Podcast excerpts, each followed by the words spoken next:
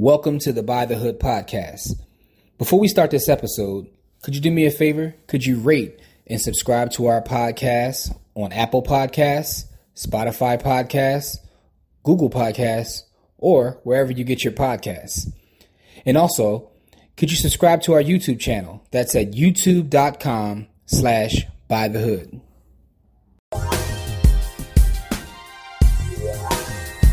What's up, people? Welcome to this episode of the Buy the Hood podcast or webcast because I don't know how you're consuming this content. I'm your host, as always. My name is Jimmy. And as we start off every show, that's with gratitude. Just want to say thank you to all of our supporters, all the brothers and sisters who share all the work that we do. Special uh, shout out to all the students of Buy the Hood University. That is growing. I mean, it's amazing. We got like, you know, uh, people coming in on a daily basis learning about precious metals, stocks, options, the whole nine. And we're just having amazing conversations with people that look like us. I mean, we literally had a webinar this past week where it was over 80 plus people. Special shout out to uh the black day trader Leslie because um she she brought a lot of energy with bringing her team aboard and we're just growing like crazy. So I want to say thank you to everybody because we definitely uh, appreciate it and we start every show off with gratitude. I got my brother Corey in the building with me. Corey, what's good? Nothing, man. Every day above ground is a good day. You know how I feel about that, man. Yeah. So let's let's go get it. Yes, sir. Yes, sir. And as you know, our platform is designed to highlight brothers and sisters who are doing amazing work in the community. Um, we have a legend on with us, man. This this brother is a legend in the finance game, man. And, and you know, it's always good to uh, have someone that you look up to on the show and, and someone who's doing positive work that looks just like you because representation does matter, man. So without further ado, I want to uh, bring on the brother Charles Tank Harris. How are you, sir?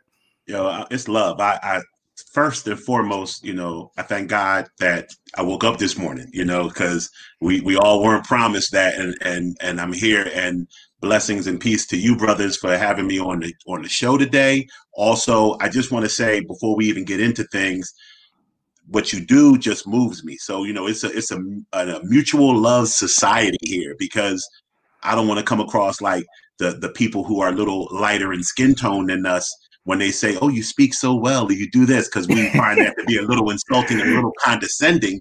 But what I will say is, we not only are all brothers, we all got a little girth and size to us, and I think there's always that stereotypical first sight thing where they say, "Oh, that's a big dummy or a big black guy or whatever," and mm-hmm. just be able to watch you cats come across the way you do, not just the way you actually speak and your cadence, but just the knowledge. Like I have worked in the financial services industry for the longest of times, and I feel more comfortable and more on par when I'm talking to you cats than most of the people I talk to in the industry. So kudos for that. Oh man, I appreciate you saying that. Uh, those those words, um, uh, you know, um, they they they're very powerful coming from you. So I want to say thank yeah, you for saying that first and foremost. Definitely appreciate that. Yeah, yeah.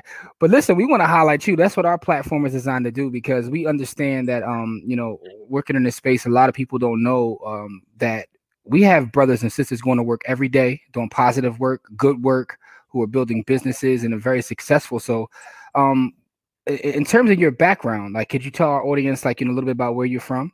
No, no doubt. So I'm born and raised in Philly. I'm not going to hit you with the Will Smith, but yes, in West Philadelphia, I was born and raised. and um, I wasn't in school, so I didn't get near the playground. You know, uh, I was running the streets too often as a youth. But the reality is, is that coming up in the the west southwest philly we actually were nomads so i lived all over philly and i tell people it took me 13 schools to do my 12 grades and in the end i didn't graduate from my last school. I ended up dropping out of john bartram and going off to college uh, the next year but that's a whole sordid another story. What the uh, my background is as a financial services professional I attended the mighty Temple University. That's where I have my bachelor's of business administration and finance from. And I made some great relationships that serve me to this day at Temple. One of those relationships is my best friend, and he called me earlier. I got to hit him back. Uh, Trey Johnson. He played football at Temple with me, and he went on to the NFL. I went on to graduate school, and he gave me a call one day, said, "Hey, man, drop out of grad school, come help me manage my money." And I did. He actually got the brochure. He found everything, and I started working in the uh, brokerage industry as a stockbroker with Smith Barney. I want to say it was November twenty fourth, nineteen ninety seven. If I could date myself and let you cats know, the gray beard is well earned. you know that's that's that's interesting. Me and Corey were having a conversation yesterday, and and I was telling him, I said, you know, relationships are their own form of currency, right? Relationships that, to me at least are, are more powerful than money at times. Like if you have uh you know the right relationships and connections you can get things done sometimes without even having the revenue. So your story um you know him giving you that call i guess that kind of changed your life and put you on a different path right one hundred percent, and I, I, I tell him all the time because he we have that's my guy, and he's one of the the most brilliant men that I know. He graduated from Temple in four and a half years with with a bachelor's and a master's, wow. and you know we have a lot of deep conversations when when we get together or when we're on the phone. And one of the things that we have is when we talk about business in general and my belief in the capital system, the capital uh, system and the just free economy. And he is a more of a historian. He teaches actually history at a, a top prep school in the Montgomery County area of uh, the, uh, Maryland. And when we have these conversations, one of the things he always gives me a hard time about is not having a job. He said, "You don't have a job." I said, "What do you mean?" He said, "You don't have a paycheck." I said, "What's the difference?" But I don't have a job or a paycheck. I, I do run a business. He said, "I couldn't wake up with the uncertainty of not knowing how much money I was going to make. And we've kicked that topic around for years. And the first thing I say, well, dude, this is your fault. Like you put me on this path. So how you gonna sit here and critique how I make my bread when, when you you push me down that aisle? But on a more serious note, what I tell them and and it's all love. You should hear. I I would charge money for someone to be a fly on the wall of me and one of this cat's conversations because it gets so deep and rages over so many topics. But when we talk about the paycheck and our difference of view on it, I told him, I said, you see a paycheck as a floor, as a safety net, as something that no matter what you do, what happens, you won't go below. I said, I look at a paycheck and I see a ceiling. I see no matter what I do, that's as much as I'm going to get. And I don't want a ceiling. You know, my first job out of Temple University, at that point in time, I already had two little girls and it was just time to get a job. So I took the first thing smoking, which was a job at Ford Motor Credit Company. Went in there first day with the Wall Street Journal tucked under my arm, thinking this is my entry point to becoming the CFO of Ford. So I get in there. First of all, I was an hour early, and the manager who showed up seven minutes before it was time to start laughed at me and told me don't ever come near that early again. you know, so much for youthful exuberance. So I get up in there and I realize, you know, with a college degree, that I was a bill collector. I was a customer service rep, which was a bill collector. I'm calling people about their old Ford Pinto payments at seven o'clock at night while they'd rather be eating dinner. And what I saw was the job was very mundane and there was not a high level of job satisfaction. So you would see every day people BSing on the job, talking to each other instead of dialing their phone, you know, complaining in the lunchroom. And I saw that on the 15th and the 30th, we all got paid the same thing, even though I'm smiling and dialing all day trying to bang out my branch delinquency report, the BDR it was called. And I realized, you know, at that age, output doesn't always equal the return and input that you'll get if you're not in control of the whole economic channel. Mm-hmm. So when you're working for someone else, you're getting a portion of what they allocate of their revenue. You know, I know a big a big discussion point of late has been the equality of pay. And one of the big arguments is should the WNBA players get paid what NBA players get paid? Mm-hmm. Now, I want to give a, a, a real serious disclosure. Big Tank loves the ladies. Raised by my grandma, raised by my mom. My baby sister was the first girl I ever loved. And I have five daughters and three stepdaughters. I'm pro women all day long. With that being said, I, I get risque on your program. the pay that your employee base or your labor base gets is a fixed percentage of revenues, like any other expensive business has. So when you're looking at the revenues that the NBA brings in, and let's just say hypothetically it's $2 billion a year, I don't actually know. Mm-hmm. And then you look at the revenue the WNBA brings in, which from what I understand, they, they don't turn a profit. They are actually subsidized by the NBA if you are doing nothing up but but running a business and putting that 36% of the revenue should be what we pay labor, how can we say we should have equal pay? We can't. It's not a gender thing. It's not yep. a choice. It's just a business function. So with that being said, going back to my understanding of that when I first got hired, I said, you know what? Ford Motor Credit, which is a subsidiary of Ford Motor Corporation, sees the role that I play as worth a certain dollar amount. And they give me some of that dollar in cash compensation, some of that dollar in employee benefits, and that's it. And it's a fixed number that I'm going to earn if I do a great job, a good job, or a poor job up until I get reviewed. And I didn't like that for myself. So that's why I moved into the brokerage space, which more so because it let me become my own boss. Got you. You know, it's something interesting you said. You said that, you know, you had your degree and you had the job with the title and you realized you were working customer service basically, right? Mm-hmm. So that kind of reminded me, I had an experience when I um I, I went and got all my securities license, you know, series this, series that and I recognized when I went to work um for was a big company, Aegon. Um, and I recognized like I'm a salesperson. I'm like, yo, I got I got this finance degree, I got these securities license, and I'm like, you know, we're we're we're we're basically selling products, and a lot of times, you know, um, to be perfectly honest, it was we were trained on selling certain products that made a certain commission. I'm like, I don't like this. You know, one of the reasons I, I got away from that. Um, but I think it's just interesting sometimes to take a step back and look and say, I'm just a customer service rep. You know, you got your degree and all that, and you know, they give you the title, but when you recognize what it is you're doing, um, sometimes it can change your perspective. So getting back to your story though, so uh, when you when you moved to the brokerage side, um, you said you you, you worked at uh, Smith Barney.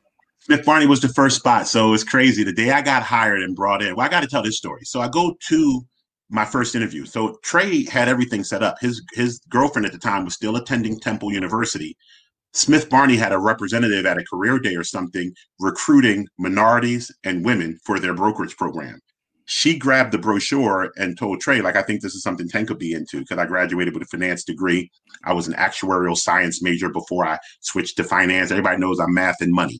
So get the get the brochure. I call out sick from Ford Credit. I go interview with Smith Barney, having absolutely zero idea what they do at Smith Barney. Like no idea, because when mm-hmm. you know one of Jigga's lines from American Gangster, um, his his song, it says, um, "Who in the ghetto knows how to be successful? I need a person with Jesus. Yo, I'm in Depeche Mode. Like you don't know who to look up to. I didn't know what careers in finance even existed even when I went into what you pointed out so eloquently is retail sales, is what they called my position as a stockbroker. It's retail sales. I didn't know there were merger and acquisitions, investment banking, hedge fund traders. I didn't know they had these other different career paths that I could have went into. You know, and that's lack of knowledge. That that's what we're trying to not trying. That's what we're doing as a mm-hmm. as a collective, we're spreading this knowledge that that we've gleaned out of this industry now, taking it from Wall Street to Main Street, but down from Main Street to the hood to our street. Mm-hmm. That's where this has to happen because had I known as a fourth grader that I wanted to be a hedge fund manager, I go on a whole different career path. I get more engaged with school you know so let me not digress and get on the soapbox with that so let's go back to smith barney i go in on the interview process they make the mistake of giving me a math test. You know, I may not be good at a lot of things, but if it has a number with it, I'm that work. Mm-hmm. So the guy is reading the instructions to the math test as I'm finishing and handing it back to him. He's like, oh, okay. And I go through a seven interview process. I'd interviewed a lot of people. And one of the interviews, they're walking me around the office. So here's the layout. The office, uh, and it's ironic because where I began, I ended up ending up because I was in Atrium 2 in Mount Laurel and ended up I want to say 13 years later at Atrium One with a different company, but neither here nor there. The way the Atrium office was set up, all of the offices surrounded the perimeter of the floor that Smith Barney took. The end part was the operations and what they call the bullpen. So here I am, not even knowing what we do here at this job that you're walking me around to interview at. And he's saying, well, the, the manager was an older former football coach. He called everybody kid. He says, okay, kid, so these are our big producers. And you can tell how much money they're doing by the number of glass panes in their window, in, in their office. If they got four panes, they're a million dollar producer. Three panes, over 750. Two panes, you know, they're 250 to 500. I'm sorry, 500 to 750. And one pane of glass, they're barely, they're barely deserve an office. They're like one, 250 to 500. And I said, okay, cool. You know, I'll start out with the one pane or, you know, blah, blah, blah. Not really paying it too much attention. Then he comes to the bullpen and he says, These people here, they do nothing but drum up leads all day. That was all he said. He left it at that. And so we go. I eventually get hired, get approved, come back to go to work. I'm waiting for them to walk me to my office and they walk me to the bullpen. and they're like, yeah, this is your cubicle right here. And I'm like, wait, what? You know, I've seen Glengarry Glen Ross, like these cats get yeah. the leads and give them to the people in the office. He's like, oh, no, no, no, no. The people in the office were here first or whatever. They have a book of business. The people out here are trying to build a book of business. You're calling for your own clients. And I, it was lost on me that that was the process. So now I'm hired. I'm sitting at the bullpen. I have a training at like two hours later. The day I got hired, first and foremost, was one of the most eye-opening and informative days. First of all, on that particular day, you Google it, it was the single largest point loss on the S&P 500 and Dow in history. Mm. At that time, now we've had like seven new numbers, but it was it was as they always like to say, black. It was Black Thursday. I got hired on a Thursday, and that was your day starting. That was my first day there, so everybody's wow. looking at like the new guy's bad luck. But you know, the, the, the, new guy was six foot four, 380 pounds, and tell him that to his face if you want to. So, you know, I get that. But here, here's what I here's what I always tell this story when I speak about how I got started or speak about what I learned about finances because I had a lot of training. I still have training. I have continuing education. I have everything. I'm reading. I'm always learning something. But the best training, and I'm I, i am sure a lot of people out in the world will agree with this, wasn't formal training. It was that training in a session, that osmosis, that overhearing of things, that witnessing of things. I sat outside of a guy named Brian Carton's office on the day that the Dow was having its single largest point drop in history at that point. And Brian Carton was your typical what you think of when you think of a stockbroker. White guy, monogrammed uh, suit and shirt, uh, cufflinks, suspenders, hair slicked back, sh- shiny, bright shoes, three panes of glass on his window. His door is open. My cubicle is right outside his door. Here's what happened. Client calls him. He gets put through to him. He says, Yeah, wait, what? You want to sell everything? You know what? That's a brilliant idea. Why don't you do that? Why don't you sell everything? And I can only hear, of course, his side of the conversation, but you can pretty much yeah. glean what the other person is saying. He said, Yeah, why don't you sell everything? He said, Because you know what? This morning when I got up to leave the house, I went and I said, I'm hungry. The wife never cooks. So I'm driving and I said, I'm going to stop at McDonald's. But guess what? All the McDonald's were closed. And then I was very, very upset about that. And I looked down at my gas gauge and I said, damn, I'm almost out of gas. So I went to go pull over at a gas station. But Exxon, Mobil, Shell, all closed. So I just decided that I'm going to get a cup of coffee instead because I'm about to run out of gas. Probably have to push my car. But wait, Dunkin' Donuts was closed. I figure, you know what? To hell with this. I'm going to go on vacation because the world is shutting down. I called Disney to take the kids to Disney. Nobody's answering because Disney's closed. And so I guess the guy is, is, a really good client of his and a long time client and knows what type of jerk he's dealing with. So the guy must be saying, Yeah, I see you're over exaggerating. He said, Exactly. He said, None of that happened. The world is still going on. So stop worrying about a 500 point drop in the market and do what I tell you. And he hung up on him. oh. I was like, You could do that to people? Like, like, wait. And he hung up on your man. And then he comes out and he says, Hey, how are you? I'm Brian Carton. And I was like, wow, this dude's crazy. But that was the first experience of client interaction in financial services that I ever had, like witnessing that call. And, wow. You know, so I go on, I get my Series 7, Series 63, Series 65. They sent you at the time, Smith Barney was owned by Travelers. Uh, Sandy Weill, Travelers owned them.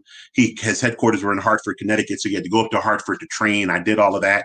And I was blessed, man. I got my production license on March 3rd, 1998. So my class was 9803. Day one, boom, million dollar wire into the account. You know, I, I head on assets. Then, you know, I used to bodyguard Boyz II Men. I knew a lot of entertainers. I was bodyguarding a woman that was worth 80 million.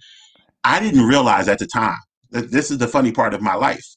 I didn't realize at the time that the minimum account size at Smith Barney for a, for a money a managed money account was $250,000. Here I am, I grew up on food stamps from West and Southwest Philly. How am I going to open any accounts? I don't know nobody with $250,000. But, you know, God takes care of kids and fools, so I must be a fool because I was too old to be considered a kid. my career path to that point, even from breaking my leg at Temple, when I broke my leg at Temple, the athletic department put me in the academic advisement tutoring role. And I was the only tutor who could tutor any math, and all business topics who wasn't Asian or Indian. So mm-hmm. I got all of the basketball players, and this was in the 90s when we were number one in the nation or number three in the nation. We were always dope in basketball. And it was the year our football program had three good years back to back when we got into the Big East. So I say that to say we ended up putting probably collectively between football and basketball about 11 people into the respective pro leagues. Then when they found out I'm managing money, like, oh, Tank, the smart dude from school, yeah, he can have some bread. And I ended up building a cachet of athlete clients. And what I yeah, what I found is when you have athlete clients, I don't know why this is the way it is. It's this way to this day. When you have athlete clients, now the dentists, the lawyers, the CEOs, they all want to be your client as well because they want to be able to tell their people, my guy manages money for professional athletes. I don't know yep. why that's an attractive thing to say, but it, it apparently is. So you know, that goes to what we were just saying about those relationships, right? Mm-hmm. Like, so you both, not even recognizing you were doing that, you were just put in front of them because you can help them tutor in math and certain uh, subjects, but that ended up paying dividends for you later in life. And that's when we talk about like you know relationships are currency. You know, you were able to go back on that, and and and that brought you kind of success in your business. I think that's a that's an amazing story. I appreciate that. Uh, and 100%. And even so, the relationships part is unequivocally accurate and correct. And, and I still to this day get more from my Rolodex than anything else that I do.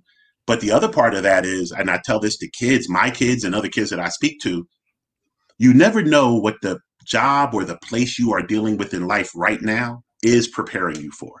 So mm-hmm. when I was at Ford Motor Credit, got to go back there, calling people on the phone, collecting car notes, getting banged on in the most unique of ways, hearing curse words I didn't know yet. what I got from that experience were some great telephone skills. I I tell people all the time, if you can speak and keep someone who's 4 months behind on their car note who's about to be repossessed, you're trying to find out where they are. You can keep them on the phone for 16 minutes having a conversation like everything is sweet you can sell five hundred thousand dollars in municipal bonds in, in a cold call. Like I learned such great phone skills and coping skills and conversational linguistics, so to speak. And what I did realize also, though, was although I was learning that stuff on the phone, that's what you know Stephen Covey refers to as the personality ethic. What I realized was that the underlying principles of Tank never changed, which is the character ethic. And I empathize with the people getting their car repossessed because they repossessed my mom's car when I was young. Mm-hmm. I empathized with the person with the baby screaming in the background while they're trying to talk to me about being past due on their car note because I was barely making $30,000 a year. Which, side note, when I was young, you couldn't tell me that if I got a job making $30,000 a year, that I wasn't to work. Like, that that yeah. wasn't all it took. Yeah. Now here, here it's amazing. Am. It's amazing how that happens. And then you say, "Oh, oh man, if I could, if I could just get to 50," and you get to 50 and say, "Man, I need to get to 100." And then no matter where you're at, you always look at it like, uh, "How did yeah. I do that?" Like Busta say, even though I got some, you can give me some more. Like it's just I couldn't get it done with 31,000 at all, and I'm I'm empathizing with this this professional on the phone with me, like, "Hey, what you want me to do? I, I don't have it." And I'm not yelling at him because I've I've listened to my mom take that call. I took that call. So I got a lot of empathy because that's in my character. And then when I move on to now going from poverty type of calls to prosperity type of calls, the skill set and the person that I am would come through on these calls. Now, I'll be honest, I didn't do a lot of cold calling, but when I did, I opened accounts and I feel as though I opened accounts because who I was came across in a phone call in a way that for other people, it, it, they just sound like that reading of the script, drone type of boiler room person. And I never sound like that. So that was, that was the early years of Smith Barney. Uh, what was great about money. So I tell people this, I feel like Pookie and New Jack, money got me hooked early. I went from making $30,600 at Ford Motor Credit with overtime in 1997 to coming out of the training program, or, or actually still kind of in the training program in 98 at Smith Barney. And in one month, it was August of 98, I ended up getting a check or a deposit to my checking account after taxes, after 401k, after benefits of $34,000. I had had a crazy month the month before. Your whole annual salary at the other job. One month. It was a wrap. I'm I'm like I never want to leave this place. Like this is this is who I am now. and you know, I had a paradigm shift as to what was possible for my life. And you know, one of the first things I saw was a, a quote from Zig Ziglar, and I've said this a lot. It's, it's one of those things that stick with you. Uh, when I first got to Smith Barney, it said, "If you give enough people what they want, you'll get everything you want." Get everything you want. Yep. Everything. And yep. that's where I think it wasn't so much about me making thirty thousand some odd dollars that month in one deposit. It was the month before how many lives I changed and helped with the financial products I bought to bear on on on their portfolios mm-hmm. and how it paid me a dividend. And but I do want to really address what you were saying about the being a salesperson of product because that was my point of contention with the financial services industry. Okay. When I left Smith Barney, I was recruited away by PaineWebber. They gave me a quarter million dollars to come there I'm still speechless to this day. I've made millions of dollars since then, 1000000s mm-hmm. But I still remember the kid who was turning 30 who had a check in his that that when they gave me the check because I tried to cash it and nobody would cash it. I had to deposit it because I wanted to take the money, put it on the bed, and roll around on it. and nobody would cash the two hundred forty thousand dollar check. Back then, TD Bank was still Commerce Bank, and Commerce mm-hmm. would cash my check. So I had to deposit it. That was sad, but that was that. That was that. So 240,000. I'm like, am I worth this? This is what I'm worth? It was crazy. I go to PaineWebber. At this point, I might have, I don't know, 14, 15 NFL, NBA clients. I'm managing an endowment, a college endowment that has $86 million in it. Um, I was doing my thing. And when my athletes they had maybe collectively about $10 million in the money market. And this is back when money market rates were four and a half percent. So mm-hmm. they all right. They're not mad at it. My manager calls me into the office one day and he says, Hey, you got a lot of money in cash at a time where we're in one of the best bull markets. Bull markets, I know your audience is educated, yeah. but stock market going straight up. He said, We're the, one of the strongest bull markets we've seen in a long time. This is when the tech bubble hadn't burst yet. He said, Why are all your guys on the sideline? I said, "Oh, my guys don't really rock with the stock market like that. I'm teaching them, I'm talking to them, but it's not. They don't know Bill Gates. They're not comfortable with that cat. What they are doing is buying five abandoned buildings on their block and renovating them and selling them. They're helping their grandmom open up a hair salon and they're keeping half the profits. One of my dudes, I got a meeting with Subway next week. He wants to buy two Subway franchises, the Hoagie Spot. And my manager is like staring at me with his mouth open. And I'm like, what? He's like, you can't do that. I said, I can't do what? He said, You can't tell people what to do financially. Huh? I pulled my card out. My, my card says I'm a financial consultant. He says to me point blank, he says, and everybody calls me Tank. He called me Tank. He said, Tank, your job is to sell stocks, bonds, mutual funds, and insurance. That's your job. I said, I thought my job was to help my clients financially. He said, if it helps them financially, all the better. oh, oh, ouch. Oh. Yeah, if it helps them financially, all the better. But that's not your job. Your job is to sell these products. And I was like, then I don't know if this is the place for me. And, and to his credit, he said, I don't know if this is the place for you, but he never said it in a way of I'm gonna snitch on you or I'm gonna get you fired or I'm I'm letting you go.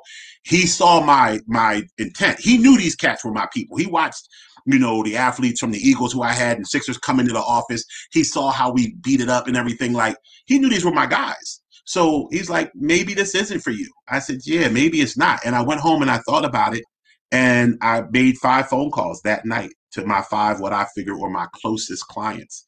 And I asked them, I said, hey, look, I'm thinking about leaving PaineWebber. And I want to manage all areas of your finance because I'm being told that I'm breaking the laws of my licenses.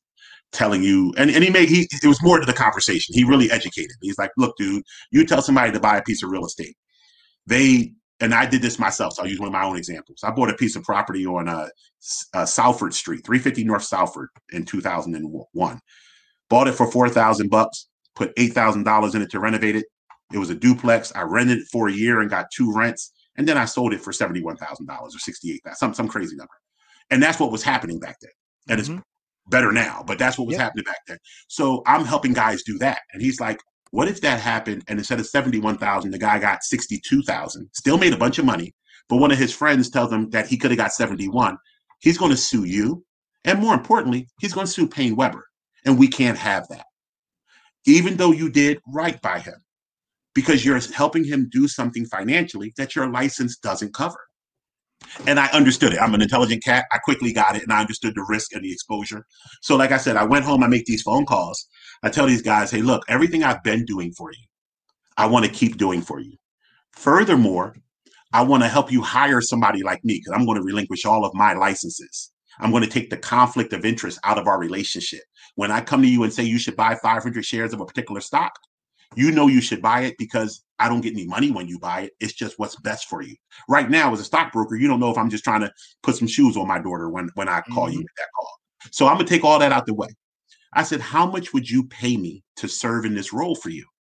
And it was crazy because I called five people, not enough time between phone calls for them to talk to one another, but all five of them gave me the same figure.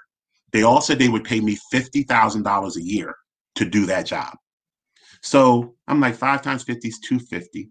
I'm a stockbroker with maybe 300 clients, although the 80 20 rule was in full effect, where I got 80% of my revenue from only 20% of my mm-hmm. clients. Um, so I'm making maybe 140 at the brokerage firm. I said, this is a no brainer. Five clients, two, I'm, I'm doing it. So I called them back, always the under promise, over deliver tank dude I try to be. I say, why don't instead of 50, you pay me 30?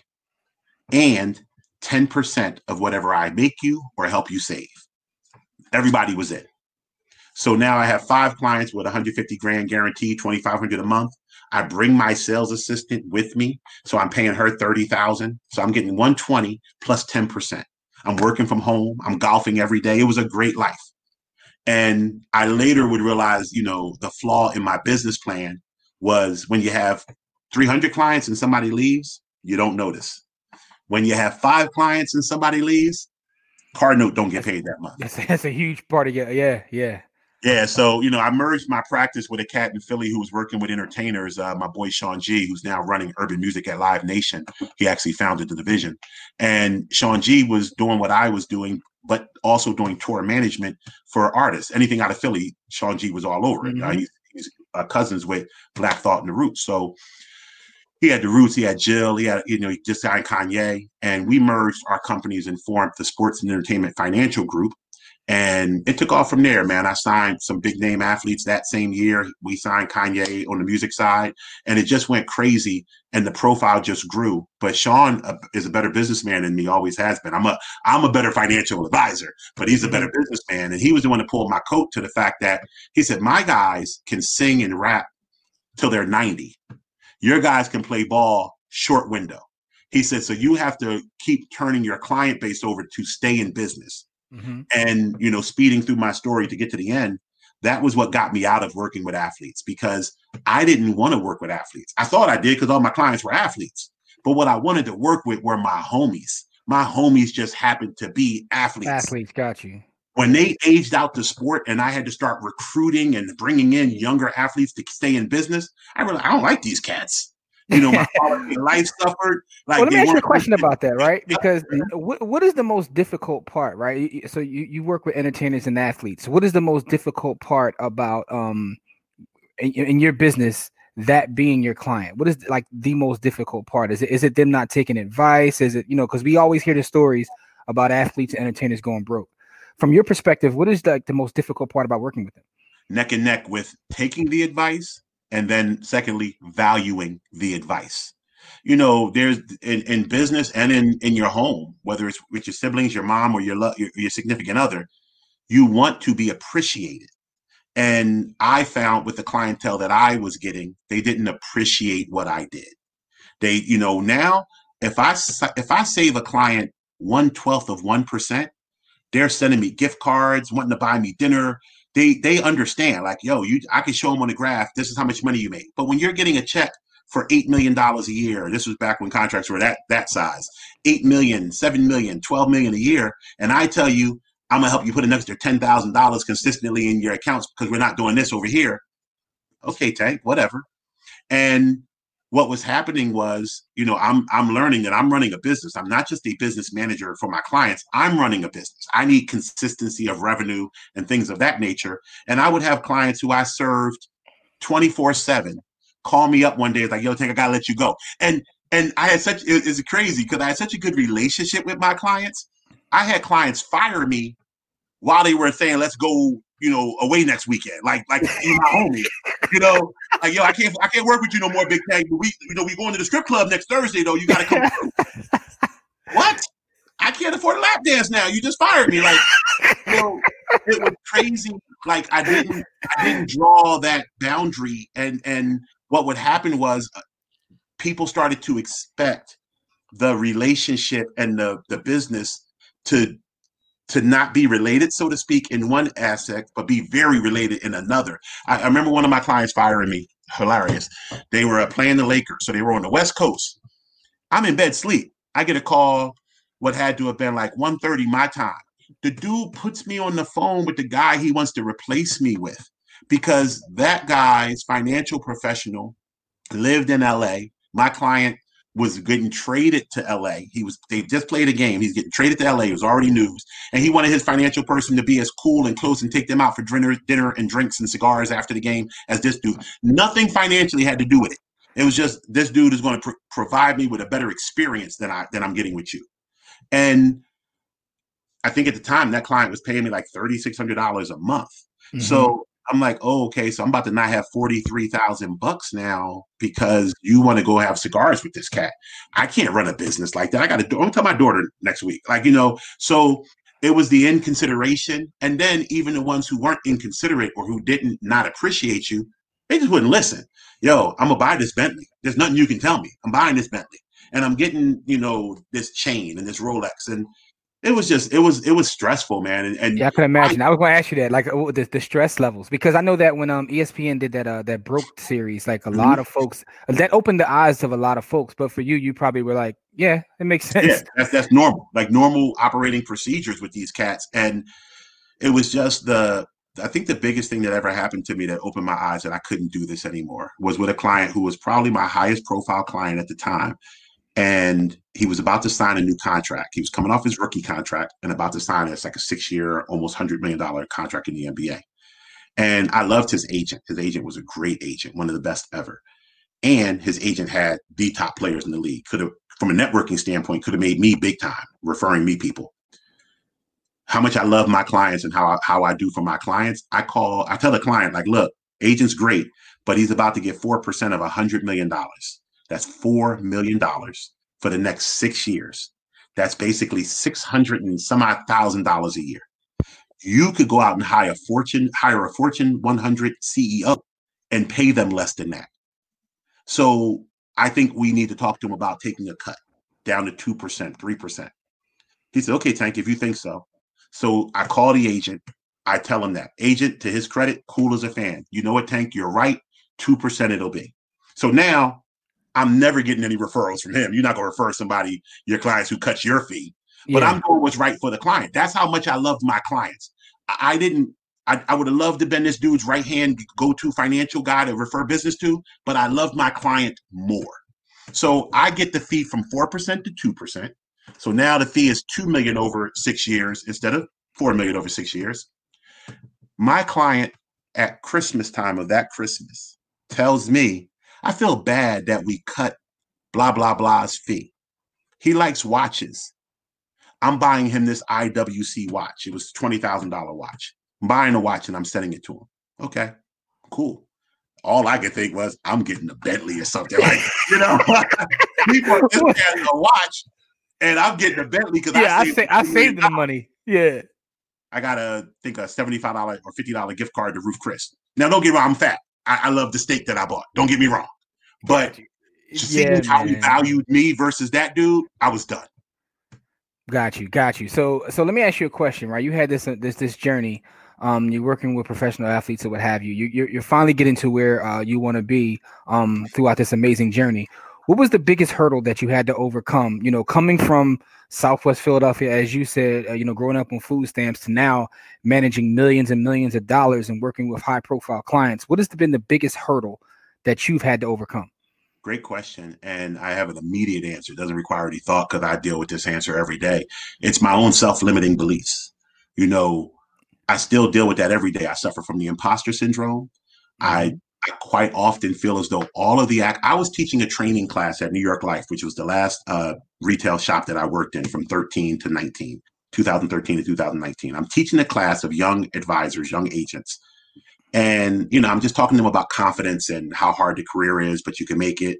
And I said, yeah, every day I doubt myself. Every day I don't think I think I made the last sale I'll ever make last week. And the guy was like, I said, I said, I've just been really blessed and really lucky. And the guy said, Tank, nobody's lucky for 20 years. And I was like, hmm, okay. But I didn't see it that way. I still to this day think that if Trey Johnson hadn't been my best friend and put me in the sports, and then if I wasn't big and other athletes felt comfortable around me because they felt like I was their homie who didn't make it and let's do business with them, if I wasn't somebody that everybody who works with feels as though they're doing a favor or something, then I wouldn't be in the business. And who can think like that? Like my clients tell me point blank, you are the smartest cat we've ever met. Like I have clients who now I've moved from athletics to small business owners and academics and C-suite executives. I talk to CEOs. Uh, one of my clients is the head of an Ivy League uh, school's education, one of the colleges, and they tell me time in and time out, you are the smartest person we've ever been around. And I still don't believe it half the time. And when I sit here and look at what I think money is, so we talked about me thinking 30,000 earlier would have been some money. Now that I've made, you know, I think I've averaged somewhere between 250 and 750 a year for the last 25 years. I thought that was money. And then I was at a New York Life event a couple years back in Manhattan, and one of the other agents who his dad was an advisor before him. He got the business passed down to him. He does like two, three million a year. He had had some agents out to his house to drive his vintage car collection and then ride his horses. And I realized, oh, I don't have no money. His level. you know? His level. Yeah. What, what, you know, like Jigga said, what you call money, I pay more in taxes. And mm-hmm. I said, oh, I have to stop believing that this has is I made it. And really 10 million a year is reasonable for me now. So I can hype myself up and say that, but is there some form of cognitive dissonance in me that says, as much as I may promote to the world and even say in affirmations that I'm a yacht dude, a private jet dude, a $10 million a year dude, do I really internally believe that? And do my actions align with what I think I want? And that's what I struggle with every day. That's a hurdle that's still difficult for me to get over. Man, that's an amazing answer. It's also uh, it's very very powerful to be self aware, right? Yeah, yeah. What you gonna say, Core? Therapy since I was six. yeah, I was just saying, like, yeah, like the the level. I was about to say that the level of awareness that it takes to know that you know your self limiting belief is the thing that is holding you back. Like, that's that's that's an amazing level of self awareness because you know I'm not aware of what's going on around me in the world a lot of times. You know what I mean? In my in my experience, and then to have you know, you have outside people keep telling you these things, and then it, it becomes a reality for you. And so that that's the that's the that's the value and power of relationships. Again, no doubt. So again, like that, your self realization came from the realization that the people around you do value you in a way right. that you didn't value yourself. And so yeah. that's amazing, amazing uh, re- revelation and realization. And I something, and I think that's that resounds throughout this entire episode is the power of the relationship, but also um, you talked about who you are as a person and your empathy, and I think that has a lot to do with your success as well. So a lot of times we look at success and we look at success with like you know we measure it by dollars or what have you, but your journey as you telling your story to me is about relationships and how you've been able to cultivate these relationships because again that's value right there. And you do right by your people. You talked about that as well always doing right by them even when it costs you right? So to me that right there is why you're successful because you always do right by people and you've and you cultivate and value those relationships to the point where they can fire you and still want you to come to the street. Yeah, come hang out. You're fired, but come hang out with man. Come to the cookout and, and bring some sodas. Like, All right, check. Listen, man, you, you've been generous with your time. I got a couple more questions before we get out of here. Like last, do you have a book or something that has inspired you? What's your favorite book or something that's inspired you along this journey? My favorite book is The Four Agreements by Don Miguel Ruiz. I think everybody should read that book. So, you know, and I'm wordy and I know we both got to run. So I'm trying to be brief with my wordy answer when I started putting my kids in sports, I put them all in soccer, knowing or hope, not even hoping that they wouldn't be making in soccer, but never expecting them to make it in soccer. But why soccer? Because every other sport that you'll ever play, soccer is the base for it. You know, endurance, speed, hand eye coordination, all of the things you need to do in sports. Soccer is the base for it. I tell business students, whether it's accounting, finance, marketing, human resource, take economics. Economics is the language of business. You can't speak business if you don't understand economics. So these are two things that are bases, mm-hmm. bases and foundations. In my humble opinion, I've read read and listened to hundreds of books. I got five going right now. The four agreements is the base and the foundation for everything else that you'll ever pour into yourself. It lets you know that first and foremost, you're not who you think you are. That's the first thing that book, before it even goes into what the four agreements are, it lets you, it makes you, to, to what Corey said, it makes you aware that by the time you get to your 20s and you start to self-actualize, you you realize nothing about who I am did I choose. I didn't choose my name. I didn't choose the fact that I speak English or was born in America. I didn't choose the fact that, you know, I walk this way, talk this way. Everything that I am, somebody else poured into me my mom, my teacher, my environment. So now that I know that, oh, the choice and the freedom is mine to determine what I keep in the stew and what I pour out. Mm. That blew my mind. Like there's, there's, there's an acronym in business, BGO, blinding glimpse of the obvious. What I said after I say it or after you read it, everybody's like, yeah, that makes sense. But no one's thinking that until they read it or hear it. Like, wait, I didn't make me up. Somebody yeah. else made me up. I gotta revisit that because that's one of those books that I read a long time ago, and um, I know for a fact I didn't. Sometimes you go back and read books. You read books as you get older, and you and you realize like, oh, okay, that hit a little different. I yeah. didn't take that away when I read it, so I got to now. I got. Nah, yeah, I'm, I'm I'm jumping on that today. Yeah, so the um, first part of the book before he even gets to the four agreements, you yeah, gotta definitely yeah. gauge that perspective. Now, um, last question I have for you before we get you out of here is, um, you know, you, you, told us your story, which is amazing. Um, what is the future for your business? What what, what do you uh plan on doing in the future? So Wealth Our Way is a financial literacy platform as much as it's a financial planning firm. And we have four levels. So all my clients that I've had over the years and the clients that they refer, they're financial planning clients of the highest level. I have a mastery level and a transitional level to mastery. They pay thousands of dollars a month to get advice from Big Tank. I have a developing level, which is teaching people how to get up that ladder. But Wealth Our Way was formed for the foundational level. The foundational level is cats that can barely balance a checkbook, may not know a debit from a credit, but they need to know. And I'm creating on a subscription basis a platform online, but unlike your do it yourself platforms where it's all up to you, you get a dedicated advisor. I want to close the racial wealth gap. Same same mission you cats are on. Mm-hmm. And I know I can't do it by myself. So a large portion of what Wealth Our Way is, is we're taking African American advisors who fail out of the industry because they can't meet sales quotas or they don't like the selling of products. We're giving them a home. And I'm training them on a platform that they can go back into their communities and not be pressured with commissions. They can literally just give advice unfettered through a subscription based uh, platform. Now, here's the beauty of it the platform started at $79 a month. I just this year dropped it to $47 a month. In reality, I want that platform to be free. I want, you know, we got all this diversity and inclusion and things going on in our hoods in, in, in the country that affect us in the hood.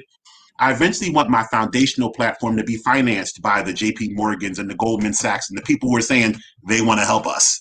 so that clients can come on and get this financial literacy. They can come on and go through WOW University, which is our uh, partnership with the National Education Financial Council. They can get an advisor helping them review all of their insurances. We don't sell the products you buy, we make the products you buy better. We put you with the right people or we review the people you have. It's a whole thing that you, when you walked in the doors at Smith Barney and PaineWebber, you paid me 20, 30, 40,000 for. I want to give it to people for free. Wow. And I'm dropping the price until I can. So 79 to 47 happened this year. And as soon as we get some funding on that foundational level, it's free. Like that's what I want people to be. So right now, that's where the show we're going to when when you come through, 15 minutes of finance is me going on every day and giving the tidbits to people who don't know about the platform yet to know to visit it and subscribe. They're getting this information disseminated to them through uh, YouTube and Facebook right now. Man, that's amazing, man, and and, and congratulations, and also, um, you know, just want to say, that, uh, listen, kudos to you for doing that and bringing the, the knowledge to our folks. You I appreciate I mean? that's, you, bro. That's yeah. very important, man. You doing the work, the actual work, like yeah. You put we need it, man, because we don't know. That, like I said, I, I, think back to that example about not knowing something as simple as a career path. Like you know, once again, I, I'll see what other people have said about me. I'm the smartest cat they know. I could have been an investment banker. I have a client who's a hedge fund manager.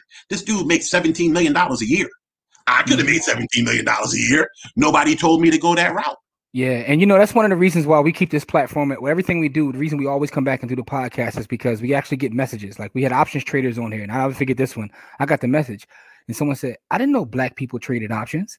I'm like, because a lot, a lot of times we don't know. A lot of times in our community, we just don't know. You know, we don't know that we have astronauts, we have, you know, educators, we have owners of businesses, we have, you know, people, we people like you. Like, we need to know these things because um representation matters. So listen.